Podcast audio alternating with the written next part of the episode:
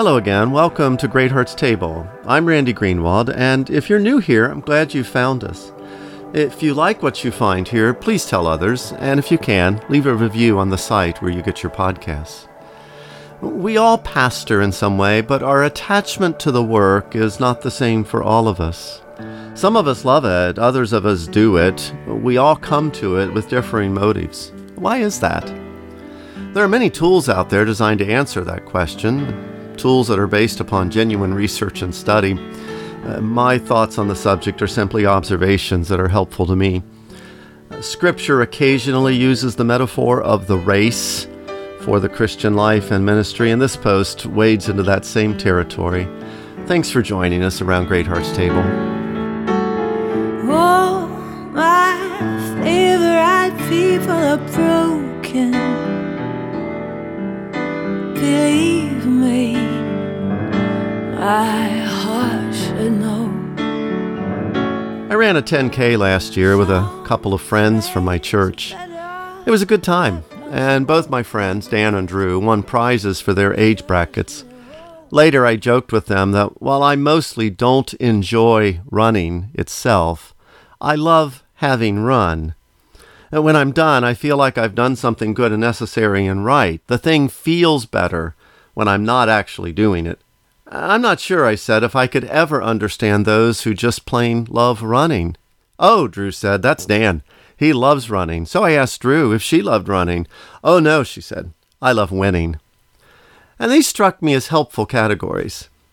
Uh, there are those who love the thing itself. I'll call that the lover.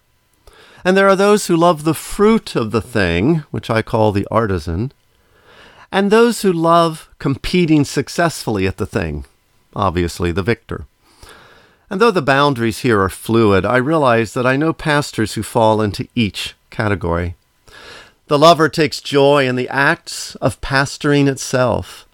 Like the Australian shepherd we once had, who instinctively herded our kids, the lover relishes being in people's lives, weeping and rejoicing with them. Results are not a factor. To be free to do what they love doing is their delight. This has certain dangers, of course. Their hearts will be subject to severe self criticism. Their desire always to be fully present in every situation will wear them down and draw them away from other important responsibilities, like family. Their hearts can be easily crushed when others diminish the value of their pastoral labor and demand other skills. But they're resilient. If not appreciated for what they do, they'll still find a space where they're free to do it. The artisan, too, is good at the pastoral task, but the joy is not as directly related to the thing itself. The joy for artisans is in sitting back to appreciate what has been done Artisans take pleasure in being a part of the thing built, even though the process of building it may involve more tedium than delight. The pleasure in having had a hand in the creation of something beautiful makes the process worthwhile. Artisan pastors might enjoy the visits to the hospital and at, times will resent the disruptions that come to their day. But to see that a congregation is well cared for and growing in grace is a source of great contentment. So artisans are disciplined. They show up, they do their job well, but they're vulnerable to frustration. When the labor is not producing a positive outcome, they can be easily detached and tempted to look for other outlets for their creative energy. Like the runner who decides to take up cycling, they can walk away from pastoring and take up school teaching or something other without any sense of personal loss. The victor, of course, is the one who gets stuff done or dies trying.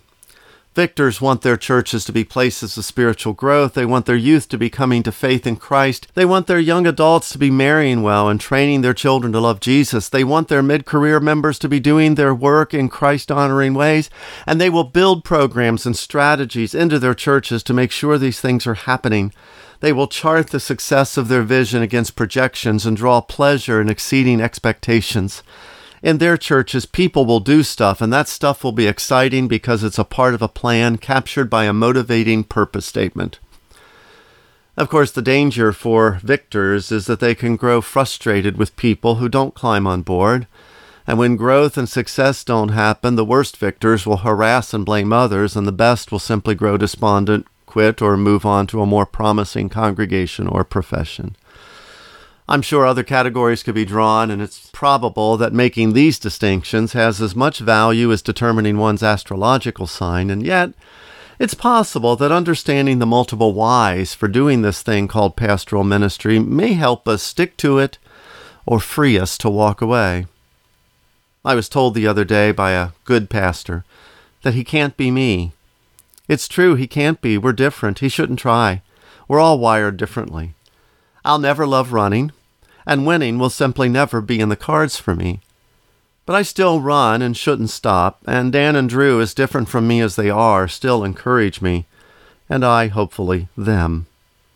At the end of the day, the race gets run, and perhaps for you, knowing what drives you will itself fuel you to stay the course and indeed finish the race.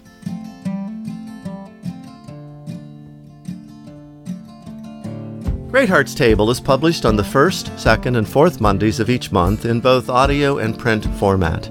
Thanks to Over the Rhine for permission to use their wonderful songs, All My Favorite People and Called Home, and thanks to you for listening. I am Randy Greenwald, pastor of Covenant Presbyterian Church in Oviedo, Florida. Just shy of breaking down, there's a bend in the road that I have found called home.